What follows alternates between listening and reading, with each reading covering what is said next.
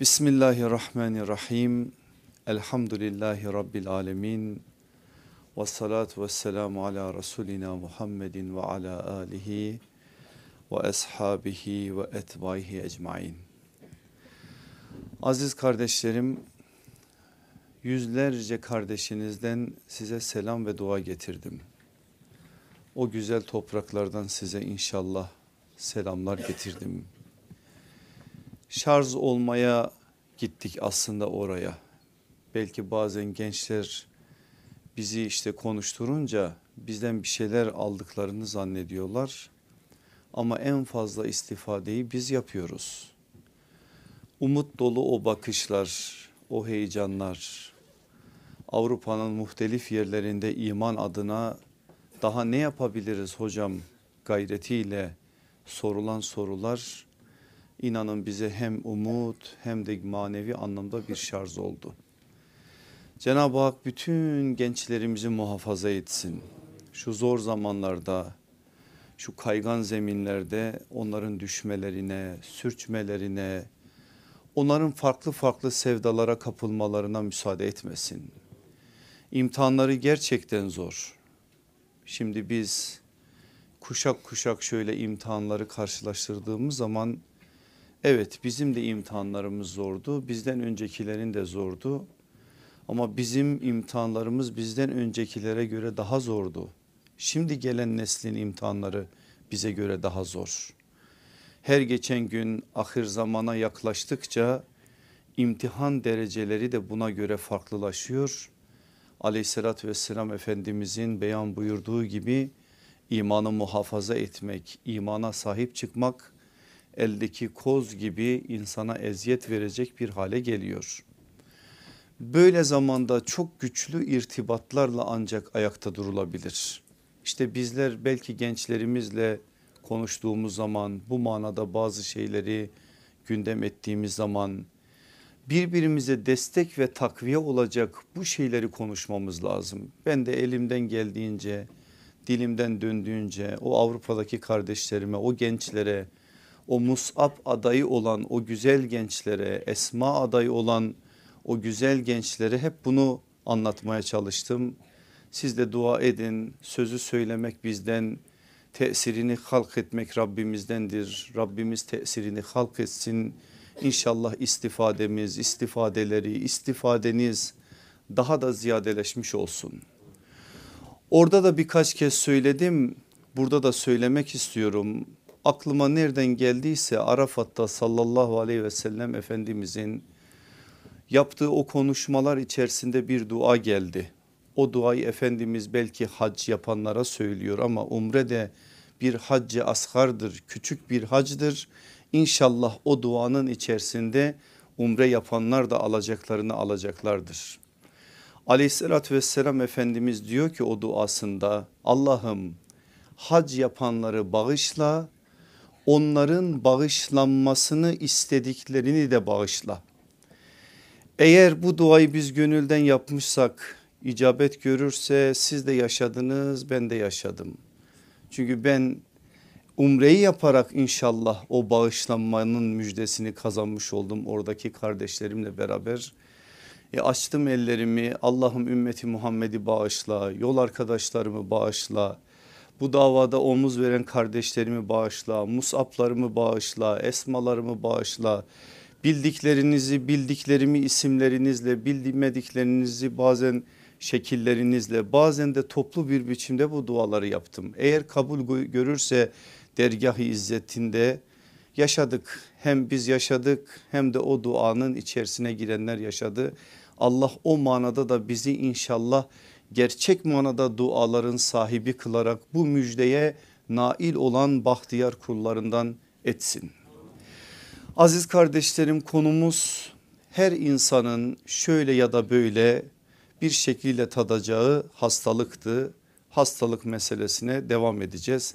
Ben de hastayım bu arada sesim de fark etmişsiniz biraz bağırarak çağırarak konuştuğum için ses de gitmiş. Her şeye rağmen inşallah bugün tahammül edeceksiniz bu sese. Birbirimize inşallah şifa vesileleri olacağız bugünkü dersimizde. Geçen derste konuyu dört başlık altında işleyeceğimizi söylemiştik. Bir hatırlayalım o dört başlığı. Hastalık nedir? Nasıl anlaşılmalıdır? Hasta olan ne yapmalıdır? Nasıl davranmalıdır ki bu iki başlığı geçen ders işlemiş olduk. Bugünkü mevzumuzda geriye kalan iki başlıktır zaten. Hasta yakınlarına düşen sorumluluklar nelerdir? Nelere dikkat etmeleri gerekir? Hastalara karşı müminlerin sorumlulukları nelerdir? Dolayısıyla biz dört başlığın iki başlığını geçen ders işlediğimiz için geri kalan iki başlığı da bugünkü dersimizde işleyerek hastalık mevzusunu da bitirmiş olacağız. Ondan sonra diğer konulara beraberce inşallah yelken açacağız. Aziz kardeşlerim geçen ders hastalık nedir sorusuna 15 başlıkta cevap verdim ve bazı meseleleri biraz daha özet geçerek birbirinin içerisine de cezbe, meczederek size sunmaya takdim etmeye çalıştım. Orada anlatılan ve bir yönüyle hastanın bizzat kendisiyle de alakadar olan kendi sorumluluğuyla da alakadar olan meseleleri zihninizde şöyle bir hatırladığınız zaman Kur'an-ı Kerim'in bir yönüyle musibetlerin tamamına özel manada da hastalık meselesinde bize örnek olarak aktardığı anlattığı bir peygamberin şahsında bütün bu mesajların toplandığını görürüz. Hepinizin de bildiği o peygamber bir sabır kahramanı olan Hazreti Eyüp'tür. Hazreti Eyüp Kur'an-ı Kerim içerisinde çok az anlatılan peygamberlerden birisidir. Biliyorsunuz aleyhissalatü vesselam Efendimiz dahil Kur'an 25 peygamberi anlatır. Üzeyir Lokman Zulkarneyn'i de biz dahil edersek o altın silsileye ki onların peygamber olduğu konusundaki ihtilaf olsa da iddialar biraz daha peygamber olduğu yönünde güçlüdür. Onları da biz dahil edelim. Onlarla beraber 28 peygamber bazılarını çok anlatır. Hazreti Musa gibi, Hazreti İbrahim gibi, Hazreti İsa gibi, Hazreti Adem gibi bazılarını da az anlatır. Hazreti İdris gibi ve Hazreti Eyüp gibi. Mesela biz Kur'an-ı Kerim'de iki yerde sadece ismini görürüz. Nisa suresinin 163. ve En'am suresinin 84. ayetlerinde. İki yerde de kısmen bir anlatı görürüz ki Sad suresindeki anlatım biraz daha detaylıdır. Sad suresinin 41 ile 44 arası 4 ayet bir de Enbiya suresinin 83. ile 84. ayetlerinde 2 ayet. Yani sözün özü olan Kur'an-ı Kerim 6 ayette Hazreti Eyyub'un hayat hikayesine dair alınması gereken mesajlara dair bazı bilgileri bize verir.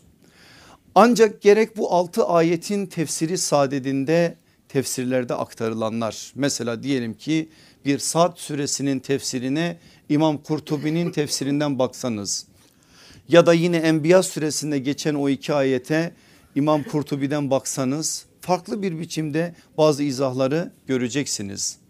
Ama tarih kitaplarımızda Hazreti Eyüp ile alakalı anlatılan meseleler biraz daha geniş ele alınmıştır. İmam Taberi'nin tarihinde ciddi bir biçimde anlatılır. Hazreti Eyüp başka tarih kitaplarında da var özellikle İbn Asakir'in Tarih-i Dimeşk'inde ve başka tarih kitaplarında da buna ait bazı anlatımları göreceksiniz. Ben kısaca size özet bazı bilgiler vermek istiyorum. Dersimizin asıl meselesi Hazreti Eyüp'ün hayatı değil hastalık çerçevesinden meseleye bakacağız. Rivayetlere göre Hazreti Eyüp baba tarafından Hazreti İshak'ın anne tarafından Hazreti, Hazreti Lut'un soyundandır. Biliyorsunuz peygamberlerde böyle bir özellik, özellik de var. Bu bilgi de İmam Taberi'nin tarihinde ve İbni Kesir'in El Bidayesinde geçiyor zaten. Hanımı ise ki Kur'an'a da mevzu bahis oluyor biliyorsunuz. Hazreti Yakup'un kızı Liya veya Hazreti Yusuf'un oğlu Efrahim'in kızı yani Hazreti Yusuf'un torunu Rahmedir. Bizde genelde Rahime diye bilinir bu isim ama İslam tarihinin başka kaynaklarında da burada geçen isim Liya Leyya diye meşhur olmuştur. Bizde genelde tarih kitaplarına baktığınızda bunu göreceksiniz. Hangi dönemde yaşadığı konusunda ihtilaflar var. Hazreti Yusuf'un çağdaşı olduğu ya da Hazreti Yusuf'tan hemen sonra geldiği söylenir ama en isabetli olan herhalde Hazreti Yunus döneminde olması ihtimalidir. Çünkü bu soy yakınlıklarını da dikkate aldığımız zaman. Yaşadığı bölgede bugün Ürdün içerisine geç, içerisinde kalan bir bölgedir. Hazreti Eyyub'a Cenab-ı Hak işin bidayetinde inanılmaz derecede nimetler verir. Çok sağlıklı bir bedeni var zaten heybeti bakanlara farklı bir farklı bir mesaj verir. Öyle bir heybeti var. Zengindir, çok ciddi malı vardır. Allah 13 tane de erkek evlat vermiştir. Hanımı vardır, toplum içerisinde bir anlamda değeri vardır, vardır da vardır.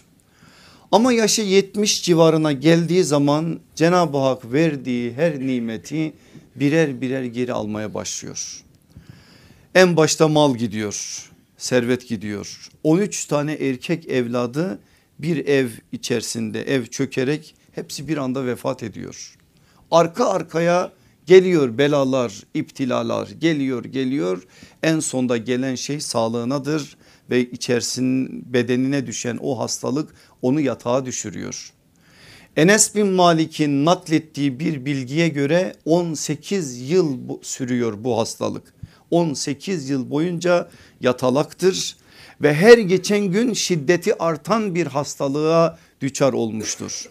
Öyle bir noktaya geliyor ki artık yakınları da terk ediyor. Çünkü içine düştüğü o hastalık biraz tiskindirici bir hastalık olarak görünüyor. İnsanlar yanına gelmek istemiyorlar, ziyaret etmek istemiyorlar. Bakın bela ve musibetlerin şiddetine siz buradan da bazı mesajları alabilece alabileceksiniz. Böyle bir şey de var.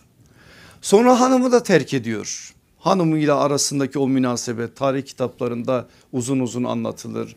Şeytan hanımını ayartıyor başka şeyler söylüyor bazı şeyler var oralar uzunca meseleler. En son hanımı da gidince yalnız başına kalıyor ve hastalık gün geçtikçe artınca diline vuruyor artık zikri yapamıyor tebliğ adına hiçbir şey yapamıyor tamamen yatağa mahkum bir biçimde hayatını devam ettirirken ondan sonraki süreçte hanımı Allah'a dua et Allah sana şifa versin diye ona ısrarda bulunduğu zaman Rabbim benim halimi görüyor 70 sene bana sağlık veren Rabbim beni bu hale düşürdü. Ben nasıl ondan ondan başka şeyler beklerim diyerek bir peygamber ufku da ortaya koyuyor. Bu normal sıradan insanlar için geçerli olan bir şey değil buna dikkat edelim. Geçen ders söyledik elbette ki biz şifa isteyeceğiz şifa vesilelerini zorlayacağız. Burada söylenen şey bir peygamber ufku meselesidir. Allah Resulü aleyhissalatü vesselamın geçen derste de aktardığımız belaların iptilaların en şiddetlisine peygamberler maruz kalırlar o nebevi beyanının altında anlaşılması gereken bir sözdür. Akabinde artık iş son noktaya gelince hem Enbiya süresinde hem Sad süresinde biraz önce ayet numaralarını verdiğim o pasajlar içerisinde iki yerde halini Allah'a arz eder Hazreti Eyüp. Doğrusu ben bir hastalığa yakalandım sen ise merhametlerin en merhametlisisin. Başka bir şey yok Allah'ım bana şifa ver şöyle oldu böyle oldu uzun uzadı diye bir şeyler yok. Halini böyle kısa bir biçimde Allah'a arz ediyor. Saat süresinde geçen 41. ayet ayetinde de gerçekten şeytan bana meşakkat ve ızdırap dokundurdu diyor. Bu kadar. Ve Allah'a arz ettiği bu hal Cenab-ı Hakk'ın ona şifa dönmesine şifa vermesine vesile oluyor. Kaybettiği bütün değerleri birer birer daha ziyadesiyle kazanıyor ve Allah'a o günlerde o zorlu süreçlerde sabır, sebat, o meşakkatlere tahammül noktasındaki bütün o omuzladıkları şeylere binaen Cenab-ı Hakk'ın farklı bir biçimde rahmetine, mağfiretine, farklı bir biçimde de nimetlerine muhatap oluyor. Hazreti Eyyub'un üzerinden alacağımız mesaj bellidir. Cenab-ı Hak Eyyub'un üzerinden verdiği aleyhisselam o metanet dersi bela ve musibetlere özellikle de hastalık meselesinde böyle işlerle imtihan olanlara karşı takınılması gereken tavrın Eyyubi tavrı olduğunu aslında nazarlara verir. zor olanı söyler, çok ağır imtihanları dile getirir ama böyle bir şey de vardır. Eğer biz Kur'an-ı Kerim'den bu manada bir dersi alırsak hangi bela, hangi musibet, hangi hastalık olursa olsun Hazreti Eyyub'u hatırladığımızda bütün o belalar, musibetler, hastalıklar hafifleyecek. Hazreti Eyyub'un o sabırından, sebatından ve metanetinden bizler de nasiplenmiş olacağız. Rabbim inşallah böyle bir sabrı Hazreti Eyyub'un sabrına benzer bir sabrı ve sebatı bizlere de nasip eylesin. Bugünkü dersimizin başlığı bir imtihan, bir hak ve bir nasihat olarak hastalık. Şimdi serlevhanın gerekçelerini dersin içerisinde zaten okuyacağız. Bir imtihan kimin için? Hem hasta için hem hastanın yakınları için. Onu şimdi göreceğiz. Bir hak kimin için? Müminlerin müminlere karşı haklarından dolayı yani onları hasta olanları ziyaret etme meselesinde Allah'ın yüklediği o haklar çerçevesinde bir hak. Bir nasihat kimin için? Hem hasta için hem hastanın yakını için hem de geride kalan diğer müminler için bunlar da bir nasihat. Eğer bakıp gerçek manada ibretvari bir biçimde meseleye yaklaşırsak. Şimdi biz geçen ders işlediğimiz konunun devamı niteliğinde kalan o iki başlıktan ilkine gelelim. Hasta yakınlarına düşen sorumluluklar nelerdir? Nelere dikkat etmeleri gerekir? Aziz kardeşlerim hastalık büyük bir imtihan bunu söyledik Geçen derste bazı şeylere dikkat çektik. İnanın hasta kadar belki de daha ağır bir imtihan hasta yakınları içindir. Çünkü insan derdi çekmek çok zordur, ağırdır. Bu kolay kolay tahammül gösterilecek bir iş değildir. Bir evde bir hasta olsun ufacık bir hastalık evin bütün hanesi hasta oluyor onunla. Evde birisi hasta oldu mu herkes o manada bir telaşa, o manada bir ızdıraba, o manada bir yüke muhatap oluyorlar. Dolayısıyla hasta yakınları için bu meselenin imtihan ayağı hasta kadar belki de hastadan daha fazla bir biçimde bir imtihan. Düşünün bir baba hastalansın evlatları çocukları o yakınları eşleri akrabaları her neyse bu hastalığın tamamıyla meşgul olacak ve bu imtihanı yüzlerinin akıyla geçirme adına bir gayret içerisine girmeleri gerekecek. Çünkü bu imtihansa eğer külfeti de ağırsa eğer bu işi ortadan kaldıracak ya da işi sonuna vardırıncaya kadar sebar, sabırla sebatla yürüyecek bir hale getirilmeli. Ben genel anlamda ilkeleri vereyim sonra biraz açalım bu meseleleri. Bakalım nübüvvet pınarı hasta yakınlarına özellikle bu imtihan boyutunda neler söylüyor? Birincisi hastalık nasıl bir büyük bir imtihan ise hasta da, hasta da büyük bir imtihandır yakınları için. Bu imtihan ile karşı karşıya kalırsan şekvayı değil sabrı kuşanmalısın. İkincisi hasta ağır bir yük olduğu kadar insana sevap kazandıran büyük bir nimettir bu yükün Allah tarafından taşıtıldığını unutmamalı ve her daim şükrü etrafına yansıtmalısın. Üçüncüsü hasta yakını olmak doktor olmak demek değildir. Bu hususta dikkatli olmalı, ehliyete dikkat etmeli ve asla haddi aşmamalısın. Şimdi nübüvvet pınarındaki gerekçelerin bazılarını söyleyeceğiz. Dördüncüsü hastalık döneminde beslenme konusuna dikkat edilmelidir. Bu dönemlerde hastayı ihtiyaca göre beslemeli ve iyileşmeyi geciktirecek adımlardan uzak durmalısın. Beşincisi hastanın o zorlu süreçte en önemli devası moraldir. Bu konuda hassas olmalı yanında manen onu takviye edecek tavırlar takınmalısın. Hasta yakınları için biz bu mesajları alıyoruz sallallahu aleyhi ve sellemin üzerinden. Efendimiz aleyhissalatü vesselam birçok şey söylemiş bize.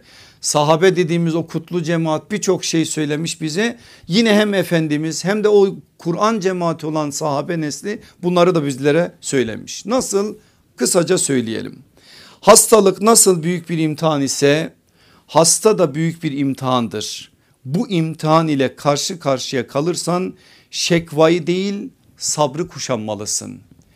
Dedim ya aziz kardeşlerim insan derdi çekmek gerçekten ağırdır. Belki içinizde bu derdi çekenler vardır. Belki şu anda sizin bu manada bu derdi çeken yakınlarınız vardır.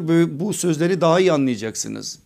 5 sene 10 sene yatalak bir hasta evde olsun çok zor. Bir müddet sonra insana bıkkınlık geliyor. Bir müddet sonra insanın tahammül sınırları artık dayanamayacak bir noktaya geliyor. Ve Allah korusun eğer burada şekvayı değil sabrı kuşanmalısın noktasındaki uyarıyı dikkate almasa isyana varacak sözler söylüyor. Duyuyorsunuzdur mesela ölmedi gitti ne olacak bu bizim halimiz neler göreceğiz falan filan neler söylüyor. Bazen bazı cahillerin dediği gibi işte bunun dosyası haşa sümen altı olmuş yok bunu Azrail unutmuş neler neler insanlar bu konuda söylüyorlar. İşte bu tarz hem isyankar sözleri hem de gerçekten şikayet vari sözleri söylememek için meselenin imtihan ayağı unutulmamalı. Zaten biz bütün bir insanlık olarak birbirimizle imtihan ediliyoruz. Bunu hiçbir zaman unutmayalım. Müslümanlar olarak birbirimizle imtihan ediliyoruz. Bunu da unutmayalım. Akrabalar olarak birbirimizle imtihan ediliyoruz. Bunu da unutmayalım. Gelelim daha dar çerçevede bir aile düşünün ailenin fertleri kaç tane ise o ailenin bütün fertleri olarak birbirimizle imtihan ediliyoruz bunu da unutmayalım. Her insan bu manada başka bir insanın imtihanı. Biz imtihanda olduğumuzu düşünürsek ve böyle bir hazırlığı eğer zihnimizde belirlersek Allah birimizi hasta kıldığı zaman diğer birimize bunun bir imtihan vesilesi olduğu şuurunda hareket edecek ve netice itibariyle şekvayı değil sabrı kuşanacak. Aleyhissalatü vesselam Efendimiz de hasta yakınlarını ziyaret ettiği zaman hastayı ediyor birazdan onu göreceğiz. Hasta yakınlarına da bu manada bazı şeyler söyleyince genel anlamda onlara sabır telkin etmesinin sebebi işte budur. İkincisi hasta ağır bir yük olduğu kadar insana sevap kazandıran büyük bir nimettir bu yükün Allah tarafından taşıtıldığını unutmamalı ve her daim etrafına şükür yansıtmalısın. Kolay değil ama zor olana zaten talip mümin. İsra süresinde anne ve babalarımızın ikisi ya da ikisinden biri yanımızda yaşlandıkları zaman bakıma muhtaç bir duruma gelme, geldikleri zaman onlara ihsanla muameleyi bize emreden Rabbimiz onlara üf bile denmemesini söylüyor. Biz bu ayeti bazen yanlış anlıyoruz. Şöyle anlıyoruz. Yaşlıdır ne desek eyvallah edecek. Yaptığımız hizmete tamam diyecek, takdir edecek. E buna rağmen biz yorulursak üf demeyeceğiz. Böyle bir şey yok. O ayet ne diyor biliyor musunuz? Siz ne kadar hizmet ederseniz edin onları memnun etmeyeceksiniz. Çünkü insan yaşlandıkça çocuklaşır. Çocuklaştıkça beklentisi artar. Yapacaksınız hizmet edeceksiniz bir komşu gelecek babanızın yanına oturacak babanız başlayacak sizi komşunuzun yan, komşunun yanında küçültmeye değerinizden bir şeyler düşürecek. Siz o kadar hizmet etmişsiniz ama baba farklı bir şey söyleyecek. Anne farklı bir şey söyleyecek. Eğer gelin kaynana meselesi ise o kadar gelin olarak hizmet etmişsin döneceksin arkasını arkanı başka şeyler söyleyecek. Bütün bunlara tahammül edilebiliyorsa o ayetin istediği ortaya çıkıyor. Yoksa iyilik yaptığın zaman takdir görünce niye öf diyesin? İnsanın hoşuna da gidecek nefsi de bundan hoşnut olacak. Sen güzellikler yapacaksın elinden geldiğince onu rahat ettirmeye çalışacaksın. O yine de sana üf dedirtecek kadar vesileleri zorlayacak. Meseleyi iyice anlayalım ki bu konudaki imtihanımızın ağırlığını anlamış olalım. Ama benim aziz kardeşlerim Bizim medeniyetimiz İslam medeniyeti Allah o medeniyet içerisinde bizi daim kılsın inşallah ve o medeniyetimizin yüzünü sizlerle inşallah ak etsin daha iyi noktalara getirsin. Öyle bir medeniyettir ki o medeniyet yaşlıları evin bereketi olarak görür. Yaşlıları o, o medeniyet evin sevap alanı olarak görür yaşlıları o medeniyet evin rahmet kaynağı olarak görür. Yoksa onları götürüp bir yerlere hapsetmek, ihtiyarlar evlerine darule cezelere koymak ya da onları ayrı bir biçimde yalnız yaşamaya mahkum etmek bizim medeniyetimizin bize yüklediği bir gereği bir şey değildir. Eğer biz gerçek manada medeniyetimizi anlasaydık bu manada bazı şeyleri de daha iyi anlardık. Bunu anladığımız zaman şunu anlayacağız. Diyelim ki bir evlat düşünün ya da beş kardeşli bir aile düşünün. Babaları anneleri ikisinden biri hastalansa ne yapıyor genelde insanların çoğu? Birbirlerine havale ediyorlar. Bir ay biri bakıyor ikinci ay ötekisi bakıyor. Biri bakmıyor ya da birinin üzerine kalıyor o yapınca bu manada birçok şey söylüyor. Eğer buradaki mesaj anlaşılsaydı var ya o evlatlar o hasta olan anne ve babayı birbirlerinin elinden kaçırmak için ellerinden geleni ortaya koyarlardı. Çünkü oturduğu yerden sevap verecek ona. Oturduğu yerden sevap kazandıracak ona. Allah yolunda cihad edeceksin sevap alacaksın. O bakıma muhtaç olan yaşlı anneye babaya bakacaksın sevap alacaksın. E müminin derdi bu dünyada sevap kapma değil, değil mi? Ha ben bunu cihat meydanlarında almışım. Ha ben bunu evimdeki cihat olan o yaşlı anne ve babaya bakarak almışım. Fark eden bir şey var mı bunda? Yok. Meseleyi böyle anladığımız zaman bazı şeyler farklılaşacak dünyamızda. Dolayısıyla biz böyle anlamadığımız zaman ve böyle bir de imtihanla karşı karşıya kaldığımız zaman Allah korusun başka başka şeyler söyleyeceğiz ve elimizdeki bu imkanı kaçırmış olacağız. O halde ne çekilirse çekilsin bu alanda bu bir nimettir bu bilinçle hareket edilmeli şükür adına bazı şeyler söylenmeli. Hatta insanlar bu konuda ya ne kadar güzel bakın hasta annesine babasına bakıyor ama halen dilinden şükrü düşürmüyor gibi güzel bir şakirlik modelini sizin ve bizim üzerlerimizden görsünler. Bu önemli bir şey ikinci maddede de söylenen o. Meselenin bir başka boyutuna gelin hasta yakını olmak doktor olmak demek değildir. Bu hususta dikkatli olmalı, ehliyete dikkat etmeli ve asla haddi aşmamalısın. Böyleleri var biliyorsunuz. Geçen derste kısmen değindik. Gitmiş gelmiş birkaç doktora kendini doktor zannediyor. Birkaç tane ilacı biliyor. Her derde derman var onun yanında. Bunu da yapıyor. Hele hele hasta yakınıysa bunu daha fazla yapıyor. Bakın sallallahu aleyhi ve sellem bu konuda nasıl bir uyarıda bulunuyor tababetten yani tıptan anlamadığı halde hekimlik yapan kişi hastaya verdiği zararı tanzim eder. Bu sadece bu dünyada bedene dair bazı şeylerin ortaya çıkmasından dolayı oluşan bir tanzim değildir. Böyle anlamamak lazım. Sadece bu burada söylenen bu uyarı bu dünyadaki yani maddi anlamdaki bir kefaret tazmin değildir. Bunun bir de manevi yani öte dünya ile de alakalı bir şey var. Yanlış bir ilaç verirsin adamı iyice hasta edersin e görürsün öteki tarafta. Yanlış yönlendirirsin başka bir şey sen aslında hayır adına bir şey yaptığını söylüyorsun. Başka bir şerre vesile olursun onun da bedelini ödersin. Dolayısıyla buradaki ehliyet ve liyakat çok önemli bir şeydir. Aleyhissalatü vesselam Efendimizin söylediği de bu, bu noktada budur. Dördüncüsü hastalık döneminde beslenme konusuna dikkat edilmelidir. Bu dönemlerde hastayı ihtiyaca göre beslemeli ve iyileşmeyi geciktirecek adımlardan uzak dur durmalısın. Anneler bu konuda biliyorsunuz çok daha farklıdır o ana şefkatiyle hasta oldun mu kaşık arkanda gezmeye başlar ya da çocuğa zorla yemek yedirmeye çalışır. Gereğinden fazla bu manadaki şeyler iyileşmeye aykırı iyileşmeyi geciktiren şeyler. Aleyhissalatü vesselam Efendimiz onun için Tirmizi'nin tıp babının dört numaralı hadisinde şunu söylüyor.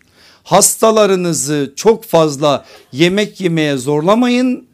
Allah onları yedirir ve içirir. Bakın nebevi ölçüyü koyuyor aleyhissalatü vesselam Efendimiz. Bu manada itidalli olmak gerekir. Elbette bu konuda ihmalkar davranan hastalar ya da çocuklar varsa ebeveyn bu konuda biraz ısrarcı olacaktır. Ama bu konuda çok fazla ısrarcı olup her şeyi yemeye içmeye bağlayarak bir şifa arayışı da doğru bir araç değildir. Aleyhissalatü vesselam Efendimizin uyarısı belli. Bir de meselenin nekahat dönemindeki yeme içme kısmı var. Yani iyileşme dönemine girdiği zaman hasta hasta yakını biraz daha dikkatli olmalı. O iyileşme dönemini geciktirecek her türlü yeme ve içmeden korumalı hastayı. Yakının üzerinde böyle bir sorumluluk var. Şu örneğe Allah aşkına dikkat edin. Hazreti Ali hastalığı atlatmış tam o iyileşme arasında aleyhissalatü vesselam efendimizle beraber Ümmül Münzir binti Kays isimli sahabi hanımefendinin evine gidiyorlar. Hanımefendi de çok cömert birisidir. Hemen misafirler gelmiş Resulullah gelmiş Hazreti Ali var ve başkaları da var. Dalından koparıyor taze bir hurmayı misafirlere getirip ikram ediyor. Allah Resulü aleyhissalatü vesselam alıyor yemeye başlıyor. O anda Hazreti Ali de elini uzatıyor. Efendimiz aleyhissalatü vesselam Ali dur diyor. Sen daha yeni iyileştin bu senin hastalığını geciktirir iyileşmeni. Onun için yeme diyor ve Hazreti Ali bırakıyor. Biraz sonra aynı hanım arpa ekmeği getiriyor biraz otlu falan. Onları ikram ettiği zaman da Hazreti Ali'nin gözü Resulullah sallallahu aleyhi ve sellem'de yiyeyim mi yemeyeyim mi diye. Efendimiz aleyhissalatü vesselam ey Ali bunlardan ye bunlar sana faydalıdır diyor. Aleyhissalatü vesselam Efendimiz böyle o sadece maddi anlamda tabibel kulub değil evet öyledir gerçekten kalplerin tabibidir. Biz her türlü bu manadaki sıkıntılarımıza Resulullah sallallahu aleyhi ve sellemin hayatından şifa adına bir şeyler alırız. Ama işin bir de böyle bir ayağı var. Tıp alanında da Efendimiz aleyhissalatü vesselam bu manada bazı beyanları var ki o beyanları da anlayıp ona göre hayatımızı bunlarla da şekillendirmemiz gerekir. Beşincisi hastanın o zorlu süreçte en önemli devası moraldir. Bu konuda hassas olmalı yanında manen onu takviye edecek tavırlar tak takınmalısın. Hastanın diğerleri için diğerleriyle münasebeti değil dikkat buyurun burada hasta yakınlarının hastayla münasebetinde böyle bir şey var. Şimdi diyelim hasta evde çoluk çocuk sesinden rahatsız oluyor. Ne düşecek hasta yakınına? Biraz bu manada hastayı rahatlatacak adımlar atacak. Bağırmayacak, çağırmayacak, onu üzecek sözler söylemeyecek. Manen onu bu, bu, bu manada takviye edecek sözler söyleyecek. Akraba olarak mesela sen de gittin yanına şöyle bir bakacaksın. Bizimki gidici falan demeyeceksin. Velev ki öyle olsa, velev ki ölüm noktasına doğru yürüse dahi yine moralini düzeltecek. Yine ona farklı bir biçimde moral kaynağı olacak şeyler söyleyeceksin. Aleyhissalatü vesselam Efendimiz uyar, uyarı yapıyor bize. Diyor ki hastanın yanına girdiğinizde ecel konusunda onu rahatlatacak bir biçimde konuşun. Yani adam ölüm yolundaysa bile sen gidicisin sen şöylesin sen böylesin falan demeyin. Ecel konusunda onu rahatlatıcı şekilde konuşun. Bu onun ecelini değiştirmez ecelinin zamanını değiştirmez ancak hastayı rahatlatır. Daha seninle çok işler yapacağız daha falan yere gideceğiz filan yere gideceğiz de Allah ne takdir etmişse odur ama o manada ne yapıyorsun ona moral veriyorsun. Hele hele bu manada hastalık hastalık kendisine ulaştığı anda ölmeyi ölümü hatırlayan bir insanın yanında bir de ölümden bahsettin mi adamın ocağını batırdın. Ama öyle de hastalar vardır ki mesela Hazreti Ebu Bekir gibi düşmüştür yatağa yanına geliyorlar moral vermek istiyorlar o, o, o anda onlara ders veriyor. O anda ölüm adına Hazreti Ebu Bekir onlara bir şeyler söylüyor. Sana doktor getirelim mi diye soruyorlar Hazreti Ebu Bekir'e. Beni zaten tabip yatağa düşürdü diyor. Onu yatağa düşürenin kim olduğuna dair orada yanına gelen insanlara o manada dersler veriyor. O Hazreti Ebu Bekir ufkunda olanlar o manada işler yapan insanlara ayrı ama normal sıradan anlamda asgari olarak bu manada bazı şeylere dikkat etmemiz gerekir. Aziz kardeşlerim bu faslı bitirmeden bir şeye dikkatlerinizi çekeceğim. Aleyhissalatü vesselam Efendimizin İbni Mace'de geçen bir hadisinde şöyle bir beyanı var. Size şifalı iki şeyi balı ve Kur'an'ı tavsiye ederim. Ne için? Hastalıklardan kurtulmak için. Hem balı hem de Kur'an'ı tavsiye ediyor. Kur'an da hastalıklara maddi anlamda şifa mıdır? İnanın şifadır. İnsan Kur'an'la bu manada münasebetini gerçek şekilde kurarsa Kur'an'dan alacağı bambaşkadır. Ama Efendimiz bal içinde böyle bir şey söylüyor. Biliyorsunuz başka vesilelerle anlattım bir daha anlatayım yeri geldiği için. Karın ağrısıyla Resulullah'ın yanına geliyor bir sahabe efendimiz. Allah Resulü aleyhissalatü vesselam git diyor bal şerbeti iç Allah sana şifa verecektir. Gidiyor bir müddet sonra geliyor ya Resulallah olmadı diyor karnım halen ağrıyor.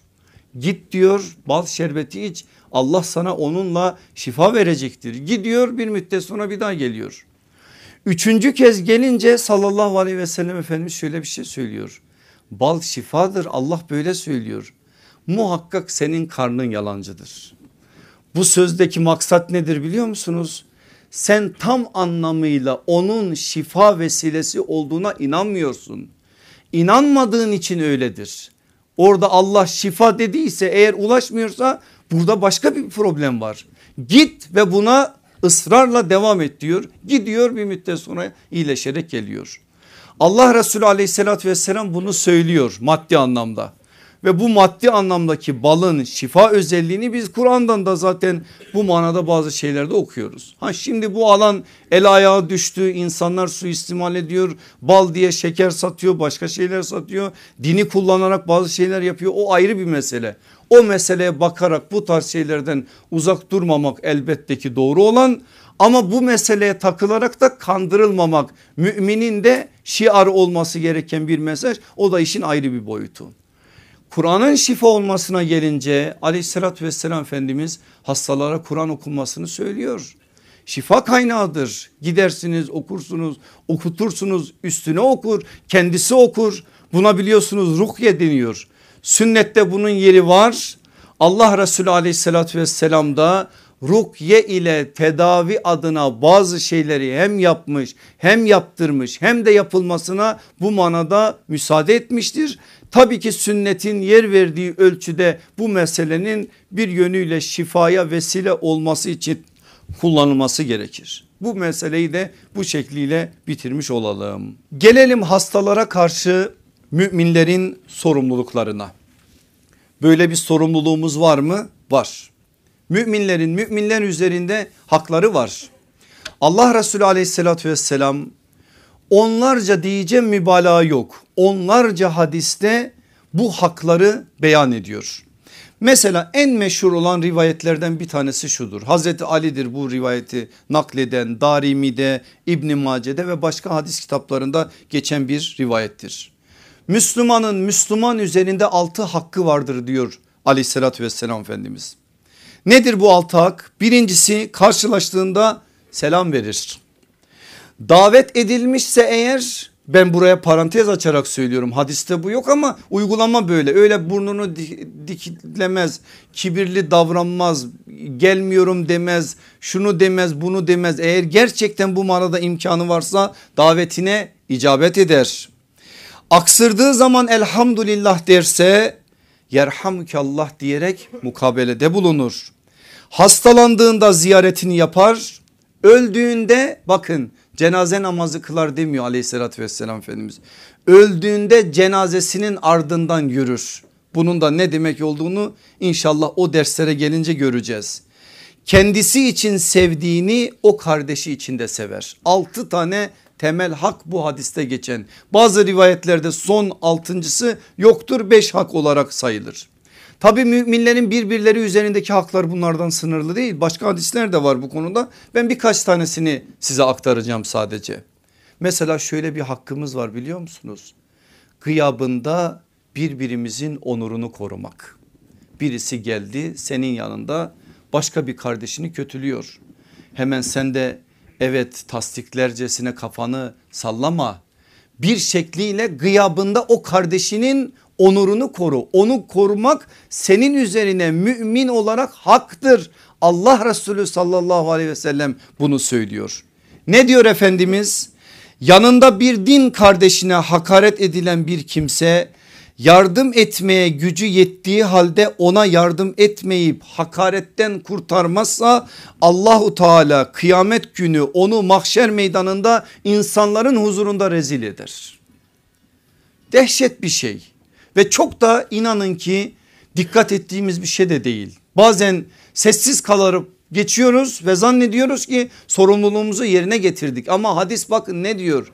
Gücü yetmeye muktedirse bunu engelleyebilecekse o adamı susturacaksa hayır sen yanlış söylüyorsun öyle değil o kardeşim benim bildiğim kardeşim şöyledir deyip onun hakkını savunuyorsa Hüsnü Zan'ı burada esas alıyor bu manada bazı şeyleri yapıyorsa bu manada sorumluluktan kurtulur. Yoksa dehşet bir uyarı vardır Allah kıyamet günü o haşır meydanında binlercesinin önünde milyonlarcasının önünde insanı rezil eder. Allah kimseyi o duruma düşürmesin. Bir başka hak mesela her durumda ister zalim olsun ister mazlum olsun mümin kardeşine yardım etmek. Biliyorsunuz değil mi o hadisi? Ma mazlum da olsa zalim de olsa mümin kardeşine yardım et diyor sallallahu aleyhi ve sellem Efendimiz. Sahabe soruyor ya Resulallah mazlumu anladık zalime nasıl yardım edeceğiz? Onu o zulümden engelleyeceksin.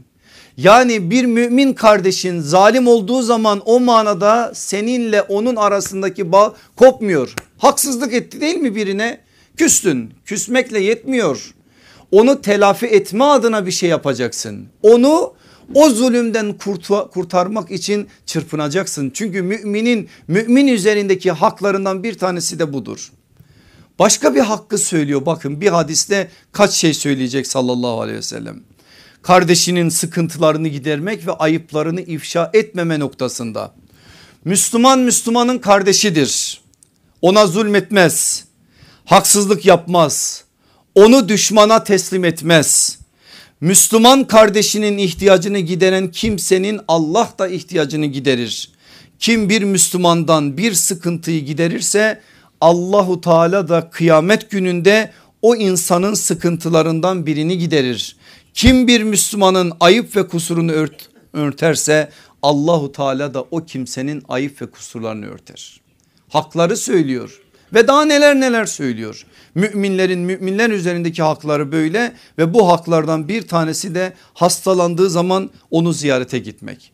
Ama aleyhissalatü vesselam Efendimizin o kutlu beyanları içerisinde bu meselenin özel olarak gündem edildiğini görüyoruz.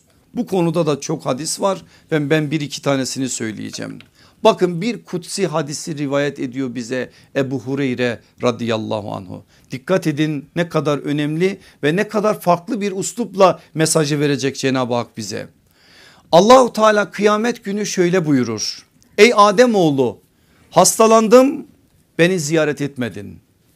Adem oğlu şaşıracak ya Rabbi sen alemlerin Rabbi iken ben seni nasıl ziyaret edebilirim diyecek. Allahu, Allahu Teala da diyecek ki falan kulum hastalandı onun ziyaretine gitmedin. Eğer onu ziyarete gitseydin beni onun yanında bulurdun. Yani benim rızama nail olurdun. Bunu bilmiyor musun diyecek. Ademoğlu bir şey diye, diyemeyecek. Sonra Cenab-ı Hak devam edecek. Ey Ademoğlu beni doyurmanı istedim ama doyurmadın. Ademoğlu diyecek ki ya Rabbi sen alemlerin Rabbisin ben seni nasıl doyurabilirim ki? Cenab-ı Hak yine aynı söze benzer bir söz söyleyecek. Falan kulum senden yiyecek istedi sen vermedin. Fakat ona eğer verseydin o istediğini karşılasaydın benim katımda daha fazlasını alacaktın. Benim katımda mutlaka daha fazlasını bulacaktın.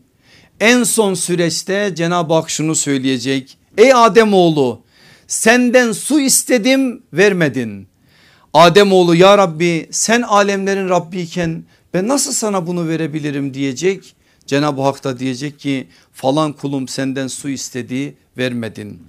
Eğer ona istediğini verseydin verdiğinin sevabını katımda bulurdun, bulurdun bunu bilmiyor musun diyecek.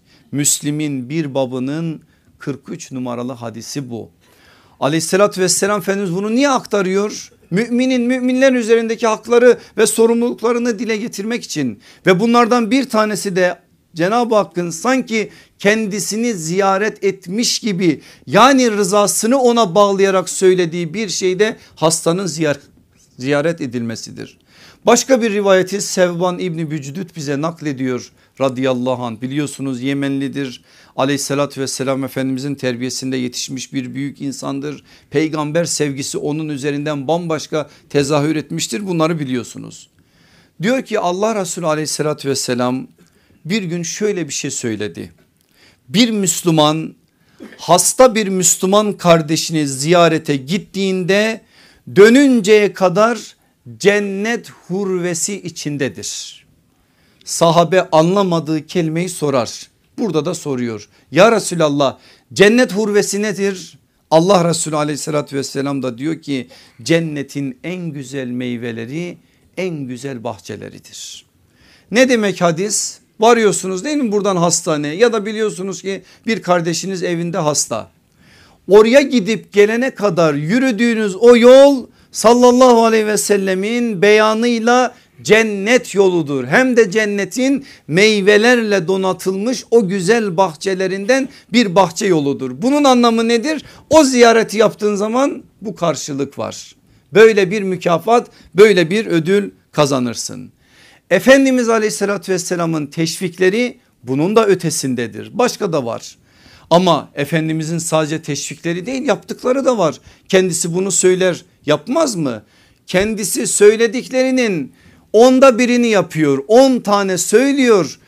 on tane yapıyor affedersiniz onlardan bir tanesini söylüyor bir tanesini istiyor aleyhissalatü vesselam efendimizdeki ölçü tabir caizse böyledir aynı şey hasta ziyareti içinde öyle o kadar işi var Medine'de bir devlet başkanı yüzlerce mesele geliyor her gün ona bir sürü sorunla sıkıntıyla baş başa. Bir taraftan Yahudilerle mücadele ediyor. Bir taraftan münafıkların desteleri var. Neler neler var. Ama bunun içerisinde neredeyse 30-40 tane de hasta olan sahabi efendimize ait ziyaretler var kitaplarda. Şimdi ben bir iki tanesini söyleyeceğim. Diğerlerinde bazılarının isimlerini vereceğim. Onlardan birini naklediyor bize Abdullah İbni Ömer radıyallahu anhuma. Hastalanmış Sad bin Ubade Efendimiz birkaç vakit bakıyor ki namazda yok. Efendimiz gerçek bir imamdır. Döndüğü zaman cemaate kim var kim yok bakar öyle sadece namaz kıldırıp gitmez. Bu manada bazen böyle cemaati süzer. Nerede kardeşinizdir? Sıkıntısı mı var? Bir problemi mi var? Bunları sorar. Gerçek manada imamlığın ne olduğunu öğretircesine böyle bir kameti de ortaya koyar. Sad bin Ubade'den de haber alıyor ki hasta. Hemen oradan onun komşusu olan bir ensar sahabiye hitap aynen şöyledir. Ey ensardan olan kardeş o kadar hoş o kadar güzel ki dikkat edin. Ey ensardan olan kardeş kardeşim Sad bin Ubade nasıl? Bu sözler nedir biliyor musunuz? Sahabe niçin ölümüne peygamberi sevdi sorusunun cevabıdır. Seven sevilir, sevilir. Sadece sahabe Resulullah'ı sevmiyor sallallahu aleyhi ve sellem. Aleyhissalatü vesselam Efendimiz de onları seviyor. Karşılıklı bir sevgi olduğu için ortaya ölümüne bir sevda çıktı. Ölümüne bir sevgi çıktı. O ensari sahabi iyidir ya Resulallah diyor. Ama Efendimiz kendisi görmek istiyor. Haydi diyor kardeşiniz Sa'd bin Ubade'yi ziyarete gidelim.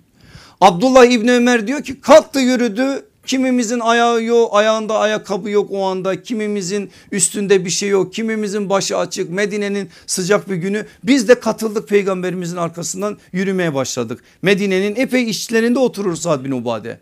O kadar yolu yürüdük. Sad bin Ubade'nin akrabaları bizim geldiğimizi görünce ev halkı akrabaları odayı boşalttılar. Allah Resulü aleyhissalatü vesselam da gitti dakikalarca Sad bin Ubade'nin yanında kaldı. Ona bazı şeyleri telkin etti, dua etti, şifa talep etti Cenab-ı Hak'tan. Gönlünü hoş etti oradan çıktı. Çıktığı zaman biz baktık ki yaptığı ziyaretten o kadar memnun olmuştu ki aleyhissalatü vesselam Efendimiz. Az sünnet mi istiyorsunuz alın size sünnet. Bakın bunları biz gün geçtikçe şu modern dünyanın içerisinde kaybediyoruz. Bırakın Müslümanın Müslümanı ziyaret etmesi En yakınlarımız hasta oluyor işi bir telefonla halletmeye çalışıyoruz. Telefonla halledilecek yönde var aleyhissalatü vesselam onu da söyleyecek. Hayatımızın yegane rehberidir o her alanı söylüyor onu da söyleyecek. Ama öyle eğer gidilebilecek bir durumdaysa kusura bakma sadece telefonla işi kurtaramazsın. Müslümanın Müslüman üzerindeki hakkı böyleyse meselenin içerisine bir de akrabalık hukuku girdiği zaman bir de sılay rahimden başka bağlar girdiği zaman gerisini sen anla. Ayşe anamız ne diyor biliyor musunuz? Hendek gazvesi sırasında Sad bin Muaz yaralanıp yatağa düştüğü zaman Efendimiz aleyhissalatü vesselam her gün onu ziyaret etmek için onun çadırını Mescid-i Nebevi'nin içerisine kurdurdu. Tek amaç bu orada onun bakımıyla ilgilenilsin. Efendimiz de her namaza giderken her namazdan çıkarken Sad bin Muaz'a uğrasın ve onun halini sorsun. Böyle bir peygamber sallallahu aleyhi ve sellem ve böyle bir ilişki sahabeyle bunun üzerinden de siz alın. Şimdi benim aziz kardeşlerim içinizde ilim talebesi kardeşlerim var. Bakın Sad bin Ebi Vakkas'la Zübeyir bin Avvam'la Hazreti Ali ile kaç defa Selman-ı Farisi ile Sad bin Ebi Rafi ile Fatma binti Ebu Hubeyş ile hanım bu ve hanım sahabilere de Efendimiz bunu yapıyor. Sehle binti Süheyl hanımefendiyle hanım sahabiyle Ebu Kap'la Suhar İbni Abbas'la ve Ümmü Seleme anamızın ilk eşi olan Ebu Seleme İbni Abdül Esed'le hadis kitaplarında sallallahu aleyhi ve sellemin hastalık ziyaretine dair rivayetleri okursunuz. İsimleri bir daha vereyim mi aklınızda iyice tutun isimler önemli o rivayetlerde de birçok mesaj okuyacaksınız. Sad bin Ebi Vakkas, Zübeyir bin Avvam, Hazreti Ali, Selman-ı Farisi, Sad bin Ebi Rafi, Fatma binti Ebu Hubeyş, Sehle binti Süheyl, Ebu Kab, Suhar İbni Abbas, Ebu Seleme İbni Abdülesed ve daha niceleri. Bu kadar da değil ben tespit edebildiğim kadarıyla size bunu söylüyorum. Benim aziz kardeşlerim biraz hızlı mı gidiyorum ben? Yani çok şey anlatacağım vakite yetişmek için böyle Erzurumca gidiyorum. Bugün artık bana biraz tahammül edin. Başka bir şey daha söyleyeyim size. Müslüman olanları da değil sadece Efendimiz. Mesela komşu Yahudidir Efendimiz ona da gidiyor. Münafıktır tescilli münafıktır hastadır aleyhissalatü vesselam ona da gidiyor. Nasıl anlayacağız bunu? Hasta ziyareti insani bir sorumluluktur. Aleyhissalatü vesselam Efendimiz müminin mümin üzerindeki hakkı olarak saydı ama diğerlerinin kapısını kapatmadı. Ona da gidin dedi. Varsa eğer böyle bir şey bu tebliğin davetin bir vesilesidir. Yani gidip adam mesela diyelim ki Yahudi bir komşunuz varsa ya da İslam'la arasındaki mesafe uzaksa selam aleyküm aleyküm selam hasta olduğunu duydum geldim seni tebliğ etmeye böyle değil. İnsani anlamda ilişkiyi devam ettirmek için gideceksin hal hatırını soracaksın şifa dileyeceksin bir şeyler söyleyeceksin gönlünü hoş edeceksin. O aslında tebliğe zaman ayıracak. Tebliğ adına o zemin oluşturacak. Bakın Enes bin Malik'in naklettiği bir bilgi bir rivayet ne kadar hoş ve ne kadar önemli bir bilgi veriyor bize. Bir Yahudi genç vardı diyor. Resulullah'ı çok severdi. Ama Müslüman olmamıştı Allah Resulü aleyhissalatü vesselamla da karşılaştıklarında Medine sokaklarında hal hatır sorarlardı birbirlerine. Bir gün bu genç hastalandı. Babası genç Resulullah'ı çok sevdiği için Resulullah'a haber gönderdi. Dedi ki senin o sevdiğin genç o ilgi gösterdiğin genç hastalandı. Allah Resulü aleyhissalatü vesselam da ben birkaç sahabiyle o Yahudinin evine geldik. Oturdu diyor Efendimiz o Yahudi gencin yanına biraz sonra hastaya nasıl muamele yaptığını göreceğiz beraberce. Biraz konuştu konuştu konuştu baktı ki genç ölüm yolunda. Son anlarında dedi ki gence Müslüman ol Allah katında sana şefaat edebileyim. Genç şöyle durdu babasına baktı dinleyeyim mi dinlemeyeyim mi diye. Babası da dedi ki Ebul Kasım'ı dinle onun sana söylediğini yerine getir. Çocuk Müslüman oldu kelime-i şehadet getirdi öldü vefat etti. Çıktı dışarı Allah Resulü aleyhissalatü vesselam gözünde yaş var ama bir sevinç de var. Bir insanı hidayet üzere benim vesilemle Rabbim canını aldığı için ona hamdolsun. Bir insanı kurtardığım için Rabbime hamdolsun diyerek Efendimiz hamd getirdi. Budur. Aleyhissalatü vesselam Efendimizin ahlakı, ahlakı Muhammediye budur. Sadece Müslümana değil herkese karşı bu manada bazı şeyler vardır. Allah Resulü aleyhissalatü vesselam bunları ortaya koyarken yaptığı önemli mesajları da bizim dünyamıza bu manada bazı şeyler söylemelidir. Aziz kardeşlerim şöyle bir bahis açmak istiyorum dersin sonlarına doğru. Nebevi medresede hasta ziyaret adabı Gideceğiz ama nasıl gidelim? Sünnet üzere nasıl hastayı ziyaret edeceğiz? Allah Resulü aleyhissalatü vesselamdan öğrenmek için. Yedi tane temel madde çıkardım ben hadislerden. Belki biraz daha fazla olabilirdi ama bu yedi maddeyi size böyle kısa kısa anlatmak istiyorum. Birincisi şu merhamet ve şefkat en üst düzeyde yansıtılmalı sevgi ve muhabbet adına güzel adımlar atılmalıdır. Nübüvvet medresesinde hasta ziyareti adabı dediğimizde birinci madde bu. Merhamet ve şefkat en üst düzeyde yansıtılmalı. Sevgi ve muhabbet adına en güzel adımlar atılmalıdır. Nasıl ziyaret ediyor Efendimiz biliyor musunuz? Varıyor selam veriyor hastanın başucuna oturuyor. Ya elini elinin içine alıyor Efendimiz. Eğer o hastalıkta başka bir sıkıntı yoksa. Ya elini elinin içine alıyor. Ya mübarek elini hastanın alnının üzerine koyuyor yanağının üzerine koyuyor şöyle durduruyor. Ya da aleyhissalatü vesselam Efendimiz eğer o insanda farklı bir hal gördüyse alnının üstüne bir öpücük konduruyor. Bakın sallallahu aleyhi ve sellem şefkat, merhamet, sevgi, muhabbet adına bunu yansıtıyor. Ya böyle bir şey olsa o hasta iyileşmez mi? Allah Resulü aleyhissalatü vesselam gelmiş böyle yakın bir ilgi gösterecek o manada o hastaya elbette ki şifa olacak.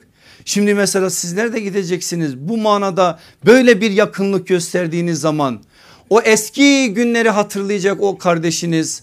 Belki bu manada hiçbir bağınız yok falanca yerde komşunuz gitmişsiniz selam aleyküm aleyküm selam. Duydum hastaymışsın kardeşim seni ziyarete geldim diyeceksiniz.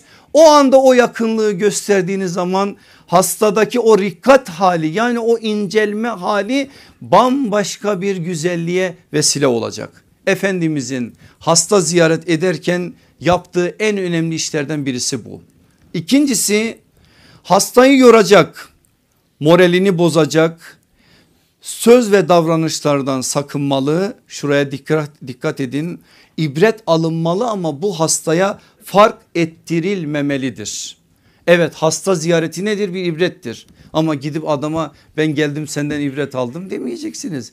Ya da tam ibretlik adamsın işte gidiyorsun gidicisin Bunlar değil bunların hiçbiri olmayacağını siz de biliyorsunuz ama ne yazık ki bazen bu tarz şeylere de şahit oluyorsunuz. Hastayı yoracak, moralini bozacak ve söz davranışlardan sakınılmalı, ibret alınmalı ve bu hastaya fark ettirilmemelidir. Biraz önce okuduğum hadisi hatırlıyor musunuz? Eceli Allah takdir etmiş. Sen gittin yine ona moral vereceksin. Daha seninle ne güzel işler yapacağız şöyle davranacağız böyle davranacağız. Bu manada bazı şeyler söyleyerek ona manevi anlamda takviye olacak şeyler söyleyeceksin. Allah Resulü aleyhissalatü vesselam ölümcül olan hastalarla da bazen münasebetinde bunu söylemiş ve bunu yapmıştır. Üçüncüsü ziyaret oldukça kısa tutulmalı. Hastanın hali gözetilerek davranılmalı hasta yakınlarına da güzel temennilerde bulunulmalıdır. Tekrar edeyim bunu. Ziyaret oldukça kısa tutulmalı. Hastanın hali gözetilerek davranılmalı. Hasta yakınlarına da güzel temennilerde bulunulmalıdır. Allah Resulü aleyhissalatü vesselam diyelim ki şartlar artık o gün ne kadarsa 5-10 dakika 15 dakika en fazla bu kadar. Ve bunu yaparak ne o ev halkına rahatsızlık verip ne hastayı daha farklı eziyete düşer edecek şeylere kapı açmadan bunu yapıyor. Öyleyse ziyaret meselesi de sünnete uygun olmalı ve yapılırken o hastaya moral verildiği gibi hasta yakınlarına da sabır metanet adına bazı telkinlerde bulunulmalı. Dördüncüsü Hastaya bir isteği olup olmadığı sorulmalı.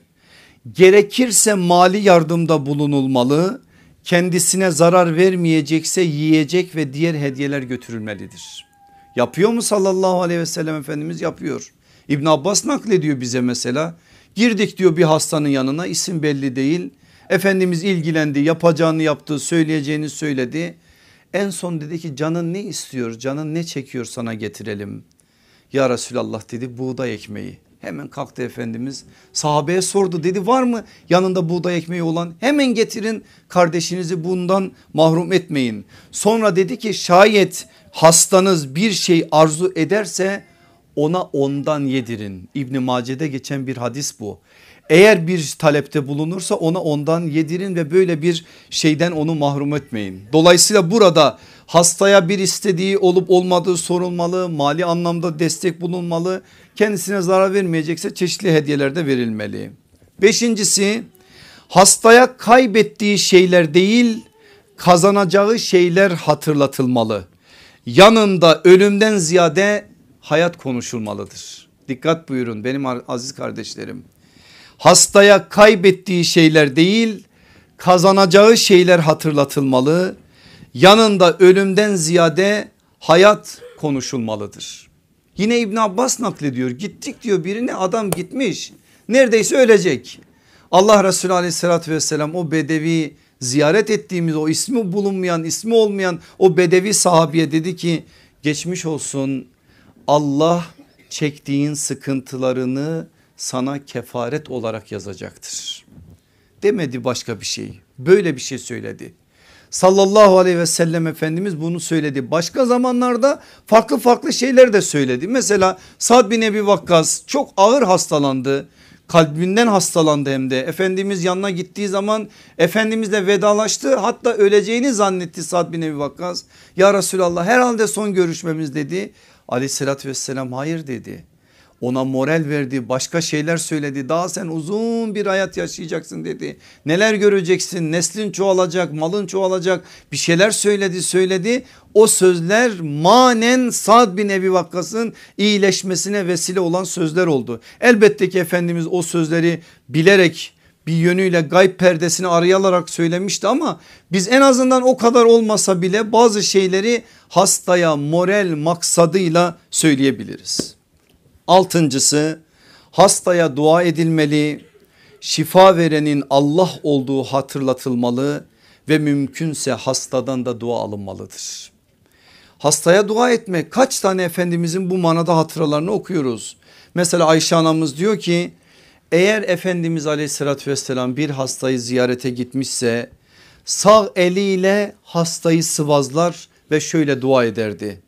Bütün insanların Rabbi olan Allah'ım bunun ızdırabını giderip şifa ver. Şifa veren ancak sensin. Senin şifandan başka şifa yoktur. Buna hiçbir hastalık izi bırakmayacak şekilde şifa ihsan et diye dua ederdi. Selman-ı Farisi naklediyor diyor ki hastayım geldi yine ilgilendi elimi tuttu yanımda biraz benimle konuştu. Tam çıkacağı anda da şöyle söyledi Selman Allah sıkıntılarını gidersin günahlarını affetsin ölünceye kadar dinine kuvvet bedenine sıhhat versin. Duanın güzelliğini görüyor musunuz? Ölünceye kadar dinine kuvvet bedenine sıhhat versin. Allah bütün hastalarımıza bu duayı ulaştırsın inşallah. Sonuncusunu da söyleyeyim. Eğer uzaklık veyahut başka engellerden dolayı ziyaret yapılamıyorsa birinin aracılığı ile ya da bir başka vesile ile selam ve dua gönderilmelidir. Şimdi Efendimiz aleyhissalatü vesselam duymuş mesela biri hasta meşguliyeti fazla gidemiyor. Başka bir sahabeyi görevlendiriyor git diyor bir bak benim de selamımı götür duamı gö ulaştır o kardeşini ziyaret et ondan da bana haber getir. E bugün bunun yerini telefon alır bugün bunun yerini başka şeyler alır ayrı bir şey. Ama eğer imkan varsa imkanlar zorlanmalı. Bu manada imkan yoksa en son vesilede böyle bir yolda kullanarak o hastanın gönlü alınmalıdır. Aziz kardeşlerim bu bahsi kapatırken sallallahu aleyhi ve sellemin şu hadisini size bir azık olarak vermek isterim. Diyor ki Efendimiz müminin her işine şaşılır. Çünkü onun bütün işleri hayırdır ve bu sadece mümine özgüdür. Kendisine bir varlık yani nimet isabet ederse şükreder bu onun için hayır olur. Bir zarar isabet ederse sabreder bu da onu onun için başka bir hayır olur. Her iki durumda da mümine hayır. Buna benzer bir hadiste sallallahu aleyhi ve sellem bir diken batmanın dahi parmağı mümine sevap kazandıran günahlara da kefaret olan bir müjdeyi bizlere ulaştırır. O halde şikayet yok, şekva da yok. Sabır var, şükür var. Hazreti Ömer'in dediği gibi sabır ve şükür iki devedir. Birine Allah beni bindirsin de hangisine bindirirse bindirsin. Bir yeri gelir sabırla bir başka yer gelir şükürle Allah'ın rızasını kazanma adına bir gayret olur. Allah bu gayretten bizleri ayırmasın. Ne kadar hasta kardeşimiz varsa katından onlara şifa versin. Hasta yakınlarımıza sabırlar ihsan eylesin. Bu manada bizlerin de sabrını metanetini daha da ziyadeleştirsin inşallah.